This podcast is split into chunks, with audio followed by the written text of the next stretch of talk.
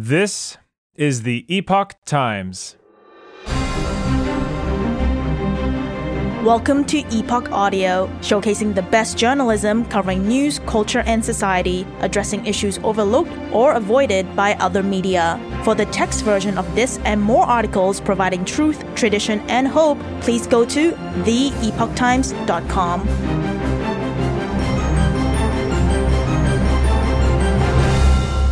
House Republican files ethics complaint against judge in Trump fraud case, written by Catherine Yang. Representative Elise Stefanik, Republican New York, sent a letter to the New York State Commission on Judicial Conduct expressing serious concerns about the judge overseeing a civil fraud trial against former President Donald Trump and the Trump Organization. This judge's bizarre behavior has no place in our judicial system, she wrote, describing inappropriate bias and judicial intemperance in her November 10 letter. New York Attorney General Letitia James is suing President Trump for defrauding the state by artificially inflating his net worth in a trial that begins on October 2nd. A week before the trial, New York Supreme Court Justice Arthur Engoron had granted the Attorney General's office a summary judgment in their favor, finding President Trump liable for fraud. As such, the bench trial, there is no jury trial under the statute prosecutors are using, will only deal with what penalties President Trump will need to face. Ms. James is asking for 250 million in damages and to bar the former president and other executives from doing business in the state for 5 years. President Trump has attended the trial regularly, giving updates to the press when in court.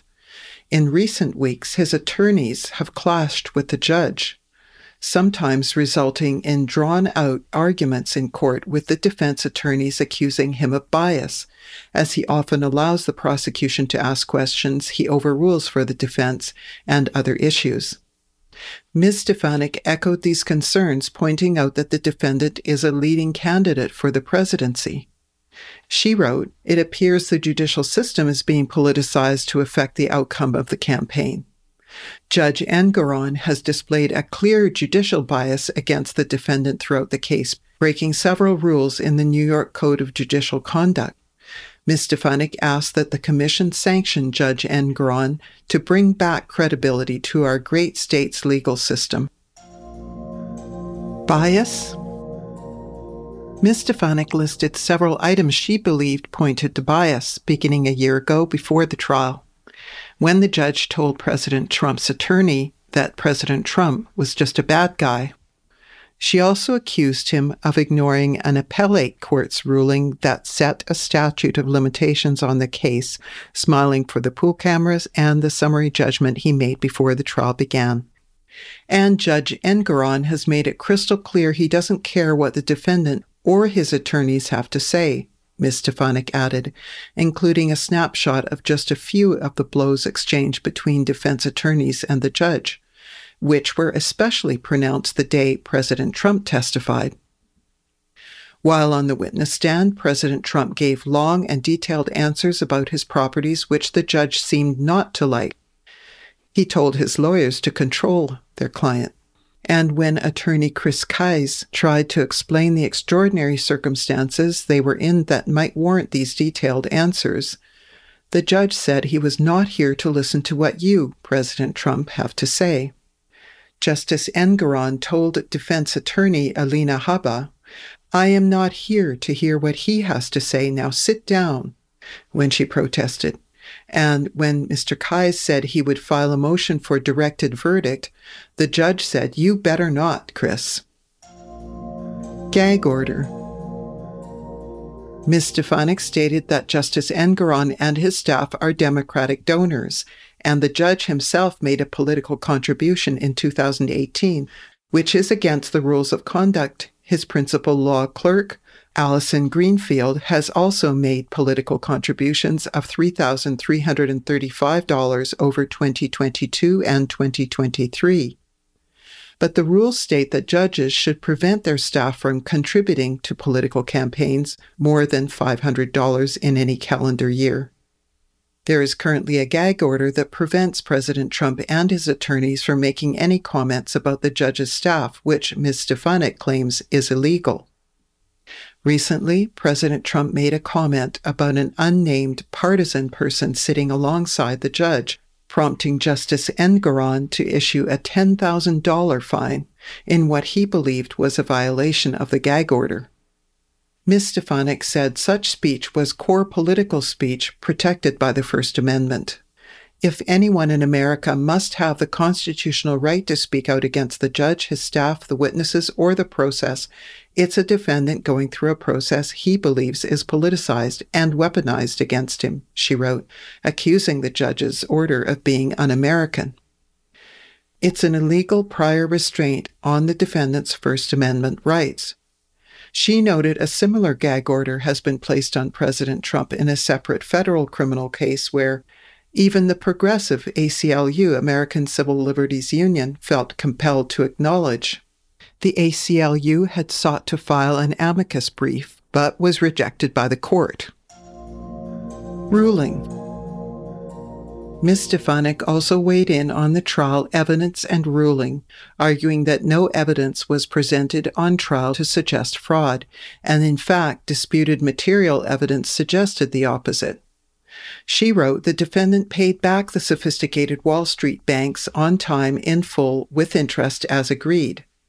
No insurance company paid a penny, and these banks and insurance companies supposedly defrauded continue to do business with the defendant. Indeed, two banks had done their own analyses of President Trump's net worth, as revealed in testimonies, and for some development projects, the bank had courted President Trump's business, not the other way around. It was also revealed that the accounting firm Trump Organization had long worked with dropped the business as a client after being informed of the Attorney General's Office of the investigation and wrote in their parting letter that they had not done any independent analyses or audits and did not know of any fraud. At the center of the case are the statements of financial condition Trump Organization prepared every year, which lists President Trump's total net worth and a summary balance sheet of his assets values, which is not a standard document and was used as a marketing piece when he did deals. Trump Organization had valued Mar-a-Lago between 426 million and 612 million in these statements, while Ms. James said the judge valued it at 18 million to 27.6 million, prompting ridicule from President Trump, who says the property could be worth more than a billion, a statement echoed by prominent real estate figures. One agent told the Associated Press the judge's claim was ludicrous. However, the judge had dismissed a sworn affidavit from Lawrence Moens, the top Palm Beach luxury broker, who said if he had the opportunity to market Mar-a-Lago, it would be sold to someone with net worths in the multiple billions, the likes of Elon Musk, kings, emperors, and heads of state. Justice Engoron called the statement an unsubstantiated dream, but admitted testimony from an expert on the Attorney General's side who helped come up with the 250 million disgorgement figure, suggesting banks lost out on more than 100 million in interest because the financial statements were inflated. Ms. Stefanik said the Commission must take corrective measure to restore a just process and protect our constitutional rights, sanctioning and removing the judge from the case. This case is so much bigger than President Donald J. Trump. If Judge Engoron can railroad billionaire New York businessman, a former president of the United States, and the leading presidential candidate. Just imagine what he could do to all New Yorkers, she said, warning that the lawlessness of his actions could warn New York business owners away from the state. Thanks for listening to Epoch Audio. That was House Republican Files Ethics Complaint Against Judge in Trump Fraud Case, written by Catherine Yang read by Susan Williams. For more Epoch Times articles in text, please visit theepochtimes.com.